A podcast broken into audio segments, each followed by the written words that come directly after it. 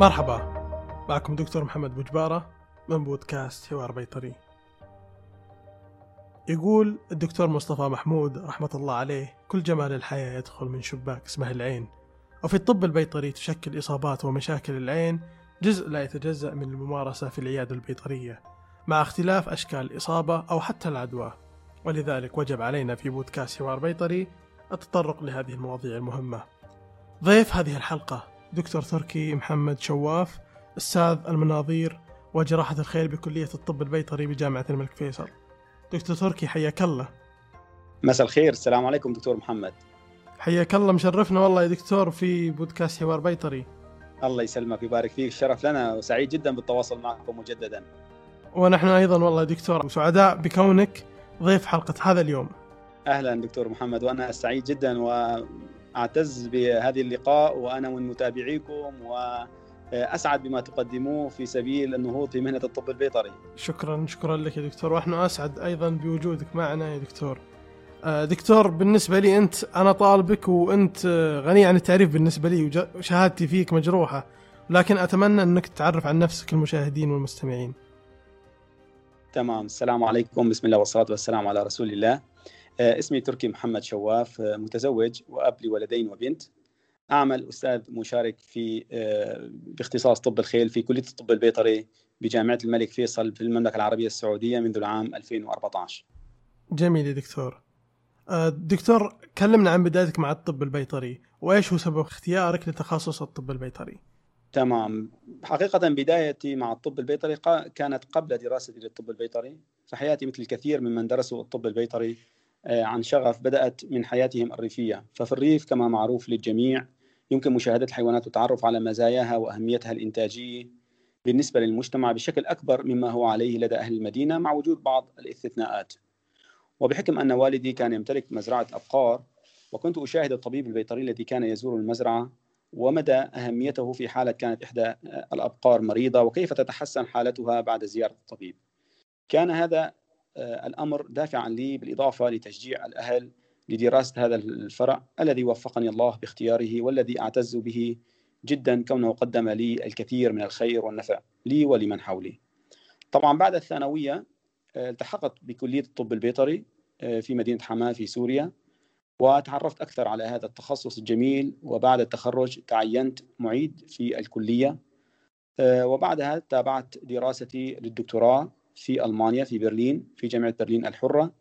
وبعد عدة سنوات حصلت على شهادة دكتوراه في طب الخيل بموضوع مرتبط بتقنية المناظير عند الخيل.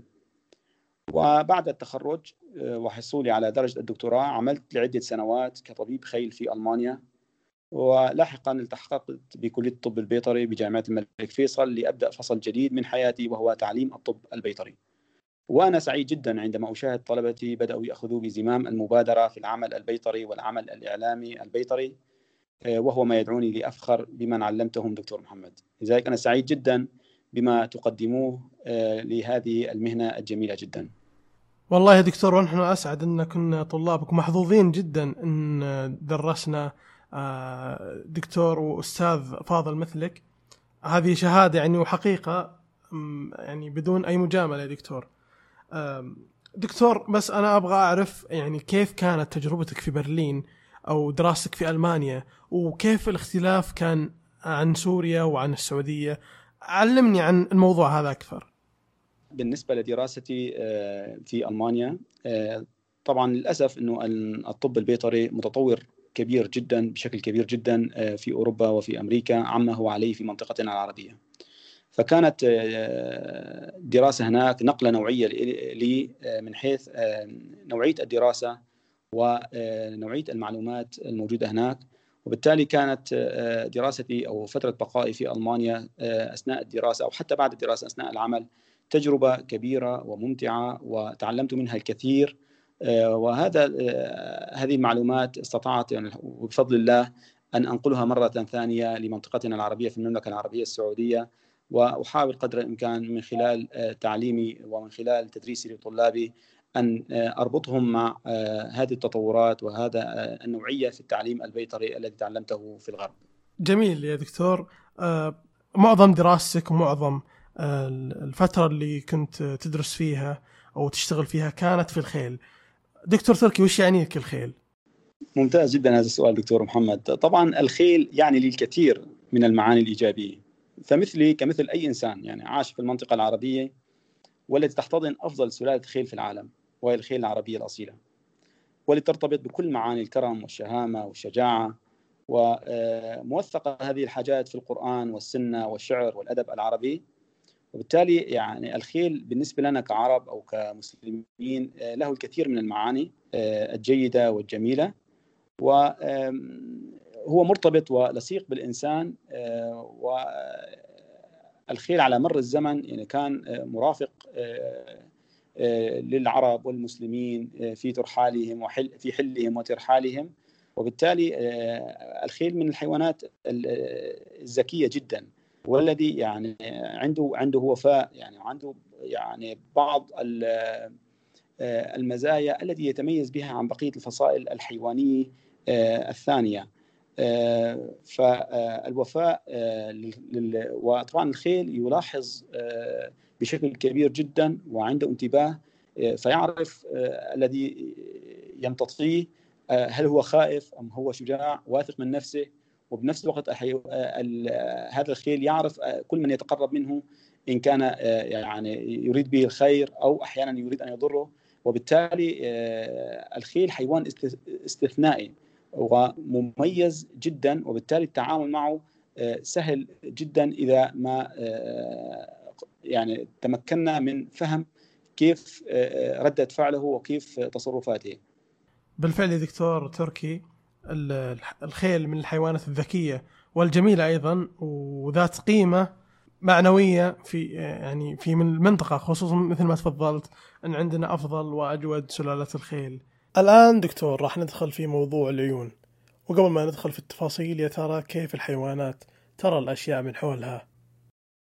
ممتاز جدا هذا السؤال دكتور محمد. طبعا سؤال يصعب يصعب الإجابة عليه، لكن طبعا هناك العديد من الدراسات والأبحاث التي عملت في هذا المجال، وأثبتت أغلبها أن الحيوانات ترى العالم من حيث طبعا نوعية الصورة والألوان بشكل يختلف عما نراه نحن البشر. مهم جدا طبعا للمربين والأطباء البيطريين التعرف على مجال وطبيعة الرؤية عند الفصائل الحيوانية، لأنها مهمة جدا في التعاون مع هذه الحيوانات أثناء تربيتها أو حتى أثناء علاجها. فبعض الحيوانات تتمتع برؤية جيدة جدا ومتفوقة على البشر عند بعض طبعا الطيور أو النحل، فلها مجالات للرؤية حتى منطقة الأشعة فوق البنفسجية. لكن في المقابل هناك بعض الحيوانات التي ترى ألوان محددة أو ترى بطريقة تختلف عما نراه نحن البشر. فمثلا الكلاب طبعا والقطط على سبيل المثال والأرانب تعاني من ضعف شديد في تمييز الألوان، وتميز طبعا غالبا لون رمادي وبعض أنواع من اللون الأزرق أو الأصفر. في المقابل الأبقار مثلا ترى الألوان لون برتقالي إلى أحمر، فمثلا العشب والمرج الذي نراه لونه أخضر الأبقار تراه باللون البرتقالي أو الأحمر. في المقابل حتى زاوية الرؤية تختلف حسب التركيب التشريحي لتوضع العين في الرأس، فمثلا الخيل على سبيل المثال العينين تتوضع على جانبي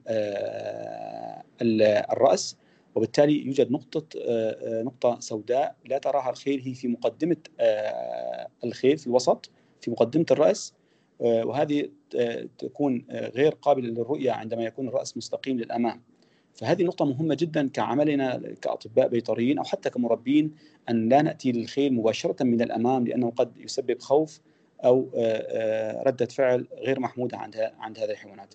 لذلك موضوع الرؤية كما تفضلت وأثرت هذا السؤال دكتور محمد مهم جدا كأطباء وكمربين، أن نعرف كيف ترى الحيوانات.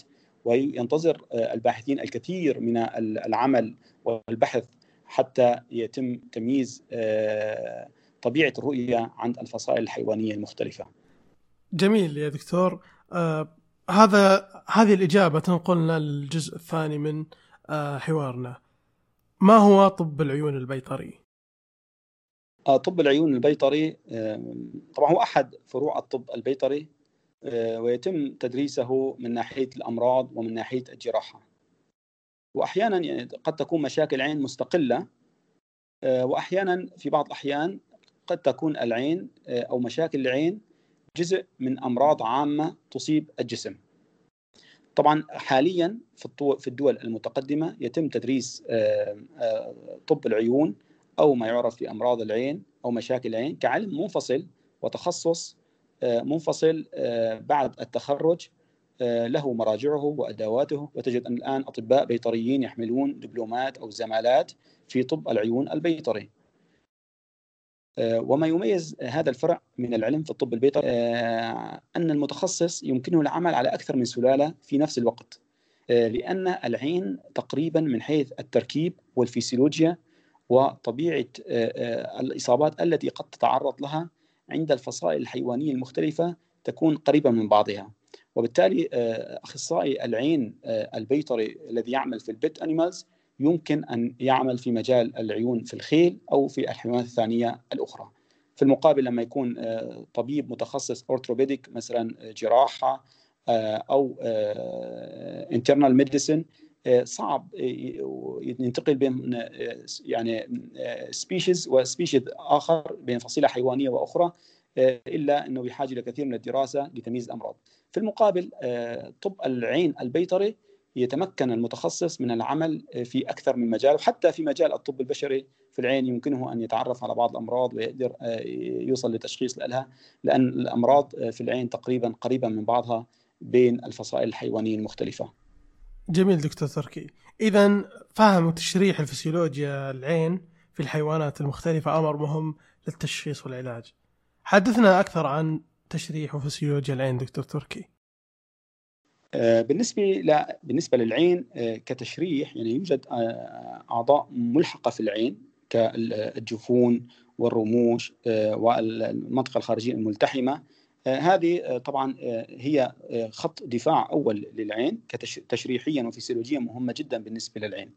لكن بالنسبة للعين ممكن طبعا العين عبارة عن كرة تتألف من عدة طبقات. طبعا هي موجودة داخل محجر العين. الطبقة الخارجية من العين وهي القرنية، وهي على تماس مباشر مع الوسط الخارجي، وبحكم وجودها فتتعرض للعديد من الإصابات. الطبقة خلف القرنية هي عبارة عن توجد الجزء الأمامي للعين، يوجد القزحية. بين القزحية والقرنية يتوضع المحجر الأمامي للعين، والذي يحتوي على الخلط المائي عبارة عن سوائل مائية مرتبطة بعملية موازنة الضغط داخل العين وعملية إفراز الدموع. وخلف القزحية هناك العدسة، ومهمتها تسليط الضوء وتسليط الصورة بشكل مركز على الجزء الخلفي من العين وهو الشبكية. خلف العدسة يوجد الجسم الزجاجي، وهو يعني الذي يشكل الشكل المورفولوجيكال أو الشكل الدائري للعين، وهو عبارة يسمى بالخلط الزجاجي.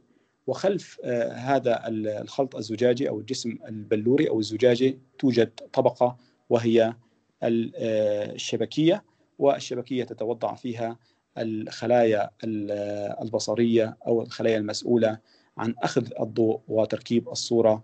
ويوجد في الشبكية منطقة يتصل بها العصب البصري، تتجمع فيها هذه السيالة العصبية، تنتقل من العصب البصري باتجاه الدماغ ليتم تفسير الصورة وإدراك للحيوان لما يجري حوله من خلال هذه الصورة. طبعا لكل جزء من العين له وظائفه ويختلف حسب، طبعا تتشابه كل الفصائل الحيوانية بتشريحيا وفسيولوجيا تقريبا. نتكلم عن الثدييات بعمل العين،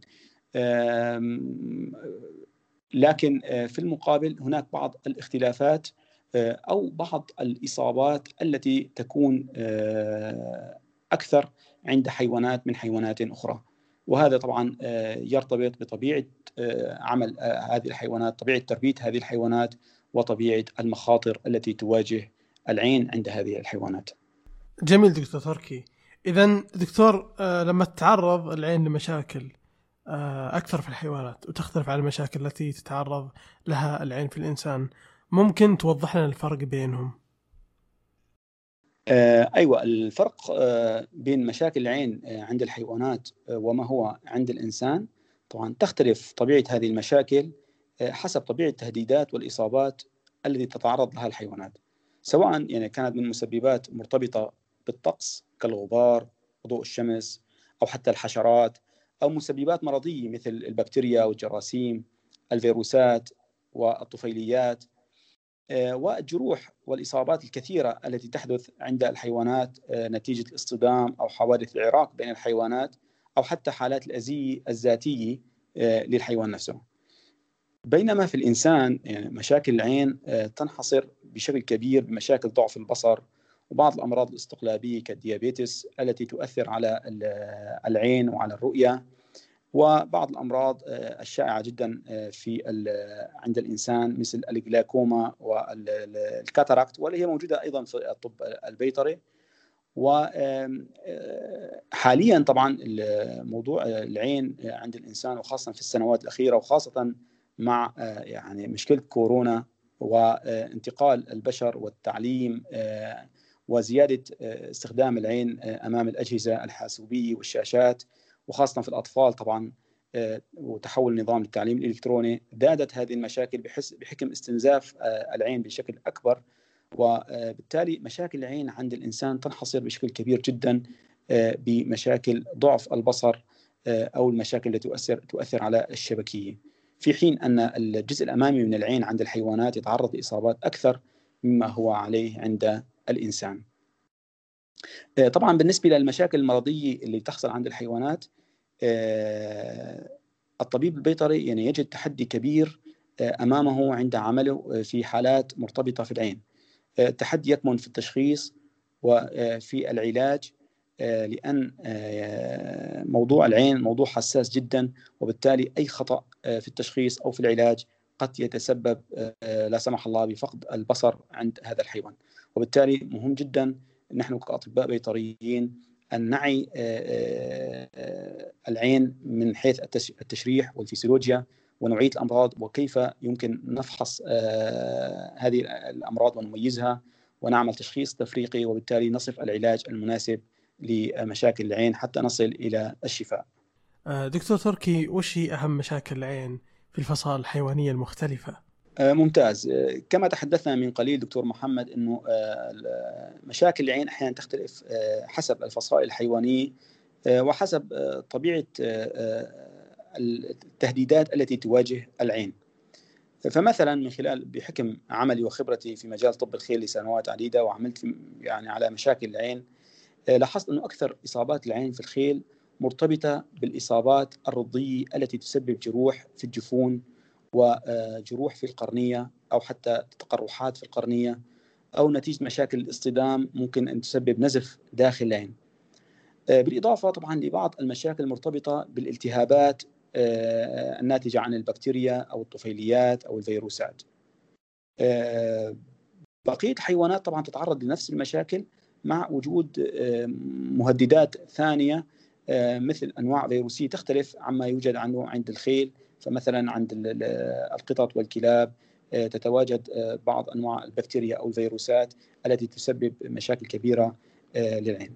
في الخيل أو في الحيوانات التي تعيش خارج المنزل يعني غير غير البيت أنيمالز، ممكن أن نشاهد أن الكثير من مشاكل العين، خاصة في فصل انتشار الحشرات والذباب، ممكن تسبب الهوبرونيما، أو هناك انتقال العدوى البكتيرية مثل مثل الليبتوسبيرا، أو أحيانا بعض الأمراض الاستقلابية التي تسبب مشاكل في العين لما مشابه لما هو عليه عند الإنسان. وبالتالي أحيانا حتى قد تكون مشاكل العين ناتجة عن إصابات عامة في الجسم، زي مثلا مشاكل تنفسية وزي مايكوبلازما مثلا، ممكن تسبب مشاكل في العين. بالإضافة إلى أن مشاكل العين قد تحصل، أو مشاكل الرؤية أو النظر قد تتأذى بسبب مشاكل في الجهاز العصبي أو مشاكل في الدماغ نتيجة بعض الصدمات أو الاضطرابات أو الجروح الرضية اللي تحصل في منطقة الرأس، وبالتالي العين تبدو عيانيا سليمة لكن هناك فقد في الرؤية، وهذا طبعا ما يسبب ويشكل تحدي للطبيب البيطري ودافع له حتى يدرس أو يأخذ معلومات الكيس هيستوري، معلومات الحالة المرضية بشكل كامل حتى يستطيع أن يضع التشخيص الدقيق. بعض أمراض العين ترتبط بنقص بعض الفيتامينات مثل فيتامين ألف أو بعض الأمراض أو نقص أو التسممات، لكن بالغالب بالطب البيطري أكثر مشاكل العين مرتبطة بحوادث الاصطدام أو الرضوض أو الجروح أو بعض الالتهابات. جميل دكتور تركي، أنت آه الآن مثل ما تفضلت وذكرت قبل شوي في أكثر من سبب، آه ابتداء من الإصابات إلى الأمراض المعدية والتي تنتقل من الحشرات أو الأمراض البكتيرية آه أو حتى آه الأمراض العصبية أو نقص الفيتامينات. إذن كيف دكتور تركي ممكن نقسم أو نصنف إصابات العين أو مشاكل العين؟ طبعا تصنيف مشاكل العين بشكل عام يعني ممكن التصنيف يعتمد على المكان الذي تحصل فيه الإصابة، فمثلا ممكن أن نصنف أمراض العين لأمراض القرنية، أمراض الملتحمة، أمراض العدسة، أمراض الشبكية، وممكن أن يكون التصنيف من خلال من خلال المسبب، يعني الكوزز، المسبب المرضي، إلى أمراض فيروسية أو أمراض بكتيرية أو أمراض طفيلية. هذه أغلب التصنيفات، أو حتى ممكن يتم التصنيف على أنه إما هو تراوما أو يعني أذية رضية أو إنفلاميشن أو التهاب. آه إذن دكتور، لما نواجه إصابات ومشاكل العين في الحيوانات، وش هي تكون أهم الأدوات التشخيصية المستخدمة في العيون؟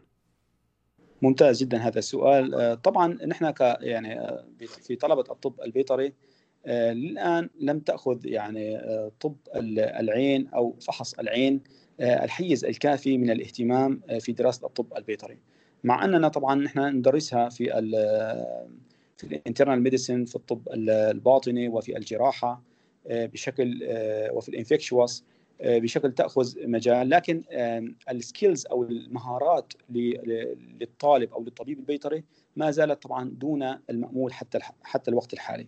مع أننا خلال السنوات الأخيرة كما تعرف دكتور محمد أنه اشتغلنا على هذا الموضوع مع طلبة التخرج، وبالتالي الآن طلبتنا في المملكة ولله الحمد يعني يستطيعون الآن إجراء فحص للعين ووضع تشخيص أولي وعلاج أولي للكثير من الإصابات التي تتعرض لها العين.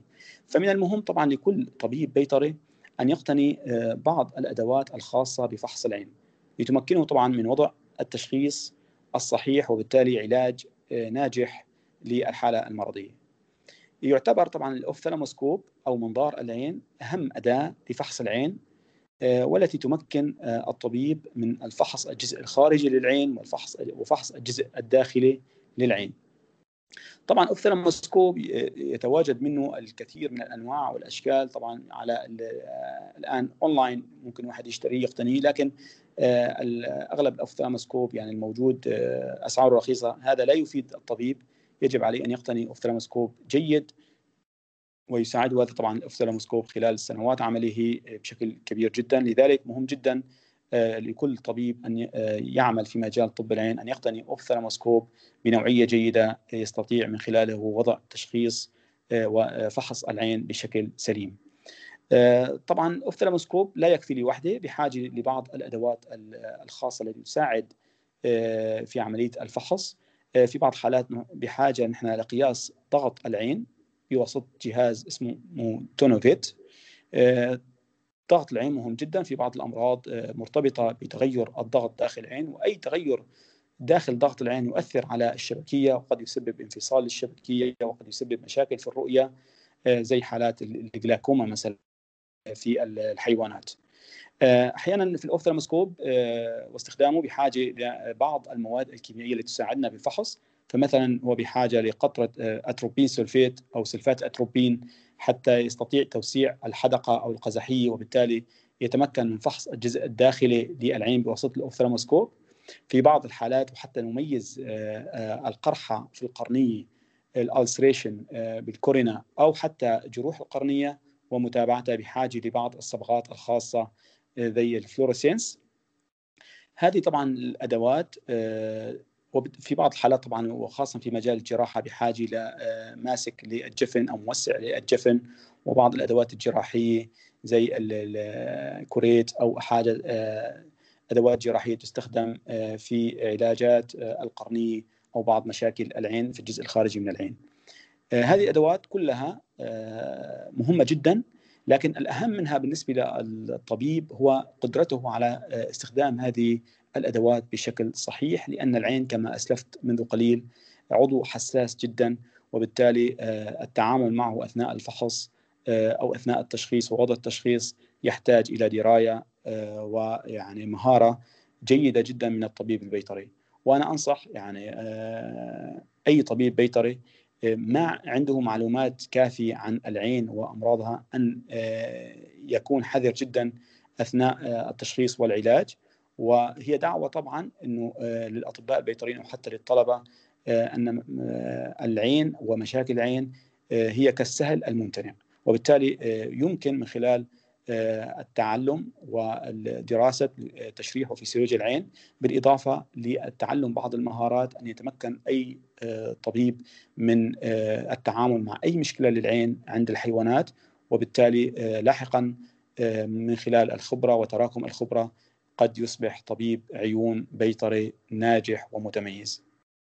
بالفعل دكتور، يعني مثل ما تفضلت وأسلفت أستاذي، مشاكل العيون اليوم ما راح أقول أن التعامل معها سهل جدا، ولكن أيضا ما هو صعب جدا. الموضوع يحتاج شوية ممارسة، وأيضا من الأدوات ممكن، أو خلينا نقول كون أن الشخص يستعمل الأدوات التشخيصية مثل مثل ما تفضلت، البثالمسكوب، الصبغات اللي تكشف إذا كان في قرحة أو غير أو خلافها، أيضا الألترا ساوند مثل ما تفضلت في حالة انفصال الشبكية. هناك علامات واضحة تدل أن هذه الحاجة توجه أصابع الاتهام لمشكلة معينة. فمثل ما تفضلت دكتورنا، فعلا الموضوع يحتاج تدريب، ولكن أيضا هو موضوع بسيط ومقدور عليه. مجرد أن الشخص يدخل في الفيلد هذا راح يتميز ويترك له بصمة مختلفة. بالضبط بالضبط دكتور محمد، موضوع مهم جدا، وهي دعوة لل يعني للطلبة في مرحلة التخرج أو للأطباء البيطريين أن يهتموا بهذا النوع أو بهذا التخصص في الطب البيطري من خلال يعني عمل ريفرشمنت لفسيولوجيا وتشريح العين، وتعرف على أهم إصابات العين وكيفية التعامل معها من خلال الفحص باستخدام هذه الأدوات التي ذكرناها من قبل، وكيفية ونوعية العلاجات التي يمكن أن نستخدمها في مشاكل العين المختلفة. فعلا يا دكتور. إذا دكتور، وش هي أهم التدخلات الجراحية لأمراض العين؟ بالنسبة للتدخلات الجراحية في الطب البيطري أو عند الحيوانات تختلف قليلا عما هو عليه لدى الإنسان. أغلب التدخلات الجراحية في الحيوانات تنحصر طبعا حاليا في التعامل مع جروح الجفون التي تنتج عن الاصطدامات أو القرحات والجروح وجروح القرنية، وكيفية التعامل معها ومتابعتها في العلاج. بعض التدخلات الجراحية في مشاكل القرنية المزمنة قد نلجأ لبعض عمليات جراحية تغطية جزء من القرنية باستخدام مثلا جزء من الملتحمة. في في بعض الحالات طبعا بعض الأمراض وضعف الرؤية عند الخيل، وهذا طبعا ما شاهدته أثناء دراستي وأثناء عملي في ألمانيا. يوجد العديد من الجراحات التي تستهدف الجزء الداخلي من العين، مشاكل طبعا الأوفيتس أو حتى مشاكل الكاتاراكت، تجرى عمليات جراحية للبيت أنيمالز وللخيول، لكن عندنا للآن لم نتطور حتى نصل لهذه العمليات الجراحية لأنها تحتاج إلى تقنيات ومهارات وأدوات للآن مش متوفرة عنا، ونأمل إن شاء الله قريبا أن تتوفر هذه الحاجات ونبدأ بإجراء هذه الجراحات على العين لتحسين الرؤية ولشفاء الكثير من الحالات التي تصيب الخيل أو البيت أنيمالز. في بعض طبعا الإصابات تدخلات جراحية في الحيوانات تختلف عليها مما لدى الإنسان، مثل استئصال العين فاستئصال العين عند الحيوانات يكون أحد يكون بديل أو حل نهائي للحد من الالتهابات المزمنة والمتكررة للعين التي لا يرجى شفاؤها. جميل. طيب دكتور تركي، وش هي أهم الأمراض المعدية التي تصيب العين من وجهة نظرك؟ بالنسبة للأمراض المعدية التي تصيب الحيوانات، الأمراض العامة التي تصيب الحيوانات وتؤثر على العين قد تنتقل من حيوان لآخر وتنتقل من عين حيوان لعين حيوان آخر، وهي طبعا أمراض معدية عامة مش مرتبطة فقط في العين. أحيانا في بعض الإصابات الفيروسية في العين مثل عدوى الهربس أو أحد بعض أنواع الالتهابات البكتيرية التي تصيب الملتحمة قد تنتقل بين الحيوانات، وأحيانا بعض الإصابات زي الطفيليات الهابرونيمة وخاصة في وجود الحشرات ناقل فيزيائي أو ناقل ميكانيكي ممكن أن تنتقل هذه العدوى الفيروسية أو البكتيرية أو حتى الطفيلية بين الحيوانات في وجود حشرات كثيرة جدا في البيئة التي يعيش فيها الحيوان. طيب يا دكتور، بالنسبة للأمراض الأيضية، ماذا عن الأمراض الأيضية التي تصيب العين؟ كميتابوليتيك أو ميتابوليك ديسوردرز في العين أتوقع يعني ما في كثير أمراض يعني أيضية تصيب العين أو تؤثر على العين، باستثناء أنه ممكن طبعا بالحيوانات المعمرة أو الحيوانات الكبيرة أنه بعض المشاكل المرتبطة في سيندرومز ميتابوليك سيندرومز عامة في الجسم قد تؤثر على العين وتؤثر على الرؤية. لكن في بعض الإصابات المميزة للعين في الحيوانات وحتى عند الإنسان مثل حالة الكاتاراكت مثلا عند في العدسة أو حتى الجلاكوما الذي يصيب الفصائل الحيوانية المختلفة ويصيب الإنسان أيضا. تمام. جميل دكتور. لما نتكلم عن أهم المشاكل والأمراض المعدية والتدخلات الجراحية، قد يسأل سائل وش هي أهم الأدوية المستخدمة في العيون دكتور تركي؟ أوكي دكتور محمد، يعني وضعت يدك الآن على الجرح. للأسف يعني في الطب البيطري نعاني من قلة كبيرة في أدوية العين، وأغلب الأدوية المستخدمة في في علاج مشاكل العين عند الحيوانات تؤخذ للآن من الصيدليات البشرية، بالرغم من عدم توفر دراسات كافية عن أثر هذه العلاجات على الحيوانات وعلى الفصائل الحيوانية المختلفة. أهم الأدوية عبارة عن أنواع من الدروبس القطرات والأوينتمنتس المراهم العينية، والتي تحتوي على مضادات حيوية ومركبات كورتيزون أو حتى بعض أنواع الفيتامينات فيتامين ألف، أو بعض الأدوية التي مرتبطة في توسيع الحدقة زي الأتروبين سلفيت، أو التي تحل الخثرات داخل العين مثل الهيبارين، بالإضافة لبعض مسكنات مضادات الالتهاب التي تعمل على تسكين إصابات العين، وأهمها على الإطلاق بالنسبة لمشاكل العين هو الفلينوكسين ميغلومين، فهو من أفضل مضادات الالتهابات التي تستخدم لتخفيف الألم ولتخفيف الالتهاب وحدة الالتهاب في العين، مقارنة طبعا مع الفينايل بوتازون أو حتى البروفين أو الكيتوبروفين. وهناك بعض الأدوية الخاصة في بتخفيف ضغط العين في بعض مشاكل الجلاكوما أو بعض المشاكل الخاصة التي تصيب العين. نقطة تخصصية لأطباء موجهة للأطباء البيطريين أن إضافة الكورتيزون أو وضع الكورتيزون على ال ال ك دروبس أو أوينتمنتس في العين على قدر ما له فائدة كبيرة جدا، يمكن أن يسبب مشكلة كبيرة في العين، وقد يسبب فقد الرؤية عند الحيوان في حال كانت هذه العين مصابة بجرح أو بقرحة في القرنية. وحتى نستبعد قرحة أو جرح القرنية يجب علينا فحص العين قبل إضافة الكورتيزون بالأوفثالموسكوب وباستخدام صبغات الفلوريسنس حتى نتأكد أنه لا يوجد قرحة أو جرح في القرنية، لأن إضافة الكورتيزون على عين فيها قرحة أو جرح في القرنية يعقد عملية الشفاء.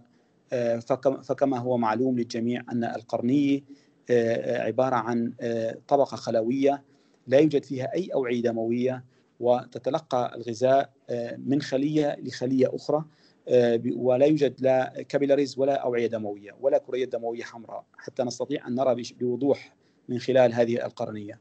فإن إضافة الكورتيزون قد يسبب تأخير أو تعقيد عملية شفاء الجرح أو القرحة في القرنية، وبالتالي بقدر ما للكورتيزون من أهمية كبيرة في علاج مشاكل العين قد يتحول لمشكلة كبيرة في العين عند هذه الحيوانات.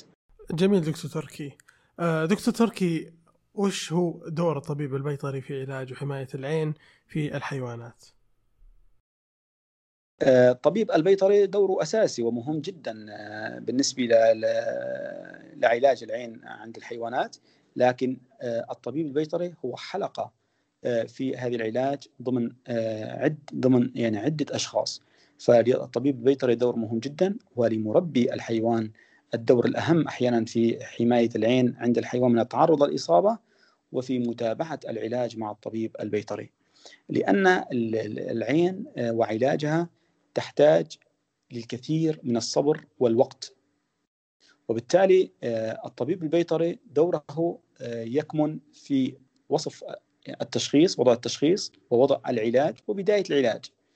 استمرار العلاج غالبا يكون من مهمة المربي، وبالتالي المربي يحتاج للكثير من الصبر والاهتمام حتى نصل إلى مرحلة الشفاء الكلي للعين عند الحيوان.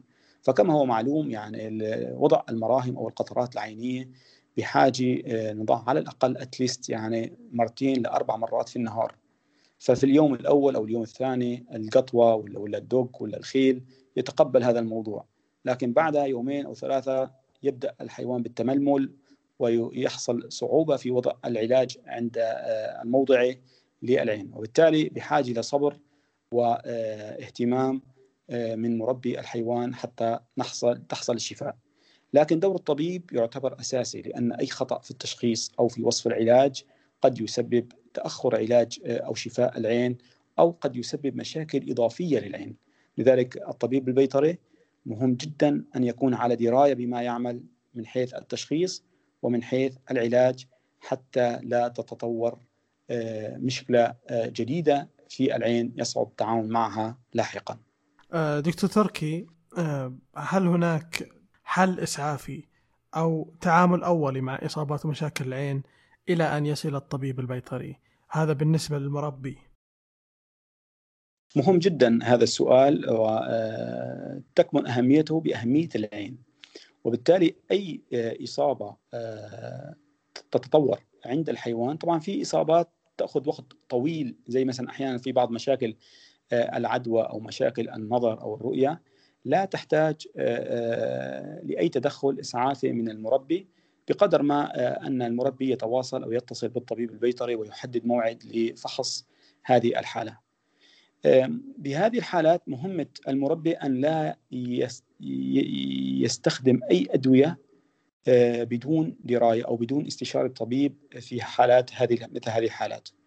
في الحالات الحرجة أو في الحالات التي تكون يعني حادة أو نتيجة مثلا اصطدام أو جروح أو شيء، على المربي أن يتصل بشكل سريع بالطبيب البيطري. بنفس الوقت يجب أن يضع الحيوان في مكان هادئ ومظلم حتى لا تتطور مشاكل شديدة عند الحيوان. في حالات النزف أو حالات جروح منطقة الجفون أو المناطق الخارجية، عليه أن يضع كمادات أو قطع من الشاش أو حتى يوقف النزف أو يغلق العين ريثما يأتي الطبيب. أهم حاجة بالنسبة للمربي في سواء كانت في الحالات الشديدة أو في الحالات التي تكون باردة يعني مش مستعجلة جداً، أن لا يتدخل من تلقاء نفسه، وأن يتواصل مع الطبيب، لأن موضوع العين موضوع حساس، ولا يمكن لشخص ليس عنده دراية بمشاكل العين أن يباشر بعلاج أو باستخدام أدوية للعين.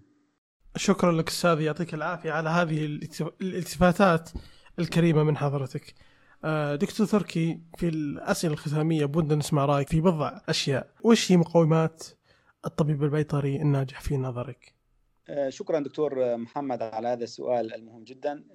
برأيي طبعا الطبيب البيطري الناجح هو الطبيب الذي يستند للعلم والقراءة ومشورة زملائه في التخصص، ويعتمد على خبرته ودقته في تحري وسائل التشخيص والعلاج المناسبة. ويجب على الطبيب البيطري الناجح أن يعطي كل حالة وقتها من التفكير والفحص قبل الحكم على الحالة من خلال التشخيص والعلاج. ومن مقومات الطبيب البيطري الناجح أيضا علاقته الطيبة مع زملاء المهنة وأصحاب الحيوانات. والنقطة المهمة جدا أيضا من مقومات الطبيب البيطري الناجح هو أن يهتم بمرضاه من الحيوانات وأن يقدم لهم الرعاية والاهتمام، لأن هذه الحيوانات ليس لها شافي بعد الله إلا الطبيب البيطري. جميل دكتور تركي، يعطيك العافية على هذه الإجابة الكافية والوافية. دكتور تركي، لما نتكلم عنك أنت كأستاذ وكطبيب بيطري، حالة أثرت فيك أو إلى الآن لازالت ذكراها موجودة ترتسم في مخيلتك؟ ممتاز جدا هذا السؤال دكتور محمد. طبعا بالنسبة للطبيب البيطري الكثير من الحالات وبشكل مستمر تؤثر به، لكن يعني نذكر حالة قريبة حتى أن الذاكرة تعمل بشكل جيد. هي خلال فترة جائحة كورونا، يعني قبل حوالي سنة أو قبل أشهر تقريبا، وردتنا حالة فرس للمستشفى التعليمي البيطري، ونتيجة طبعا مشاكل مغص ومشاكل هضمية مزمنة. وأثناء العلاج والمتابعة مع صاحب الفرس ساءت حالتها بشكل كبير جدا، وعادت للمستشفى أكثر من مرتين أو ثلاث مرات. وخلال فترة المعالجة طبعا أنا يأست من حالتها أو من حصول الشفاء عندها نتيجة تطور مشاكل مرضية كبيرة جدا عندها، وصلت لحد الشلل في منطقة البلعوم ووصول بعض الطعام للمجرى التنفسي. وكما تعلم دكتور محمد، يعني وصول بقايا الطعام للمجرى التنفسي هي مؤشر خطير جدا وينذر بقرب نهاية الحيوان. لكن مع اهتمام المربي بشكل كبير جدا وحرصه على فرسه ومتابعته معي ومعنا في المستشفى البيطري لأكثر من شهر من العلاجات المركزة والمكلفة بالنسبة له والمتابعة شبه اليومية، بفضل الله شفيت هذه الحالة وعادت لكامل صحتها. وعلى الرغم من أن أي طبيب بيطري وأنا منهم كان يحكم على هذه الحالة باستحالة الشفاء، وكان ذلك درس تعلمته من هذه الحالة، هو أن نجاح الطبيب البيطري يرتبط باهتمامه ومتابعته وبتعاونه مع المربي وتعاون المربي مع الطبيب للوصول لحالة الشفاء عند الحيوان. بالفعل يا دكتور، الطبيب البيطري ربما لو كان الحيوان في العيادة أو في المكان الموجود فيه الطبيب البيطري أغلب الوقت، هذا الشيء راح يرفع من فرصة التعافي. ولكن مثل ما احنا نعرف وانت تعرف يا دكتور، في بعض الحالات ما تقدر ان تخلي الحيوان معك طول الوقت، ما راح يكون تحت عينك، ما راح يكون تحت إشرافك، فدور المربي في هذه الحالة دور محوري ومهم وفارق في الحالات الصعبة إذا كانت بين الحياة والموت. بالضبط بالضبط دكتور محمد. جميل دكتور تركي، إذن ممكن تكلمني دكتور عن أهم أحب المهام اليومية في عملك كأستاذ وكطبيب بيطري؟ ممتاز دكتور محمد. طبعا العمل مع طلابي من خلال المحاضرات والعمل معهم بالتدريب العملي في المستشفى البيطري وعلاج الخيل في المستشفى البيطري والتواصل مع أصحاب الخيل أثناء فترة المعالجة لوصول للحالة الشفاء يعتبر من أهم وأحب الأعمال إلى قلبي. طبعا من الأعمال المحببة لي أيضا هو المجال البحث العلمي، وخاصة يعني في مجال طب الخيل، وحاليا يعني معرج قليلا على طب الإبل وطب الجمال من خلال العمل على تطوير بعض الأدوات التشخيصية في مجال الإبل. هذه طبعا من أحب الأعمال في مجال البيطري لي في هذا الوقت. دكتور، نحب أن ننتهز الفرصة بوجودك معنا اليوم لو تعطينا النصيحة تقدمها من بودكاست حوار بيطري للمجتمع البيطري. أوكي دكتور محمد. طبعا الطب البيطري أو مهنة الطب البيطري برأيي وبرأي الكثيرين هي من أنبل المهن، ودليل الاهتمام بها طبعا هو مؤشر لتطور ونضج المجتمعات. ندعو طبعا نحن المجتمع بشكل عام، وطبعا زاد الوعي خلال الفترة الأخيرة بشكل كبير جدا، لتقدير هذه المهنة بشكل أكبر وتقدير جنود هذه المهنة وهم الأطباء البيطريين. كما أدعو الأطباء البيطريين للمزيد من العمل البيطري المبني على العلم والتعاون فيما بينهم، واستخدام أحدث وسائل التشخيص والعلاج المتطورة في مهنتهم ليحققوا النجاح المبني على العلم وعلى تقدير هذه المهنة. بالفعل أستاذي، كلامك صحيح ومئة بالمئة، ونحن أيضا يعني نمسك بسواعد زملائنا وأصدقائنا من الأطباء البيطريين أنهم يشدون حيلهم بالقراءة والمطالعة والاحتكاك بالمجتمع البيطري، بالخبرات، بالأساتذة، إن ما ينقطع الاتصال. هذا فعلا شيء راح يثري معلوماتهم ويجعل التغيير ممكن في مهنتهم وممارستهم اليومية. بالضبط بالضبط دكتور محمد. وطبعا يعني البودكاست، يعني هذا ما تعملوه يعني جزء مهم جدا وحلقة مهمة جدا في إيصال المعلومات البيطرية والوعي بأهمية هذه الحيوانات وبأهمية هذه المهنة للمجتمع من خلال هذه القنوات التي تصل لشريحة كبيرة من المجتمع. فما تقدموه خطوة يعني متقدمة جدا إلى الأمام، نشد على أيديكم ونتعاون معكم إن شاء الله لتحقيق الهدف والغاية المرجوة من هذا البودكاست. وأنا آمل أنه يتواصل ويتم دعمه، يعني يتم دعم هذا المنبر حتى يتحول لحاجة مميزة تكون على مستوى يعني أكاديميات أو على مستوى نوادي، لأنه هذا شغل مهم جدا عم تقوموا فيه والله دكتور محمد. فسعادتي أكبر، وأنا سعيد جدا بالتواصل معكم وبالتواصل مستقبلا إن شاء الله للعمل لتطوير مهنة الطب البيطري في المملكة العربية السعودية. شكرا لك دكتور، وهذه شهادة نعتز فيها من ساعتك. بودكاست حوار بيطري منفتح للتعاون والدعم والرعاية، وبطبيعة الحال هذا الدعم سيكون ممكن للبودكاست وتطويره لتقديم المزيد والأفضل. في الختام أعزائي المستمعين، تقدرون تقترحون ضيف أو موضوع على بودكاست حوار بيطري بمراسلتنا على saudibetchannel at gmail dot com أو على أحد حسابات البودكاست على منصات التواصل الاجتماعي. ولا تنسوا تقييم الحلقة على المنصة التي تسمعوننا منها، بالإضافة إلى نشرها مع زملائكم من المجتمع البيطري. في سعة الله.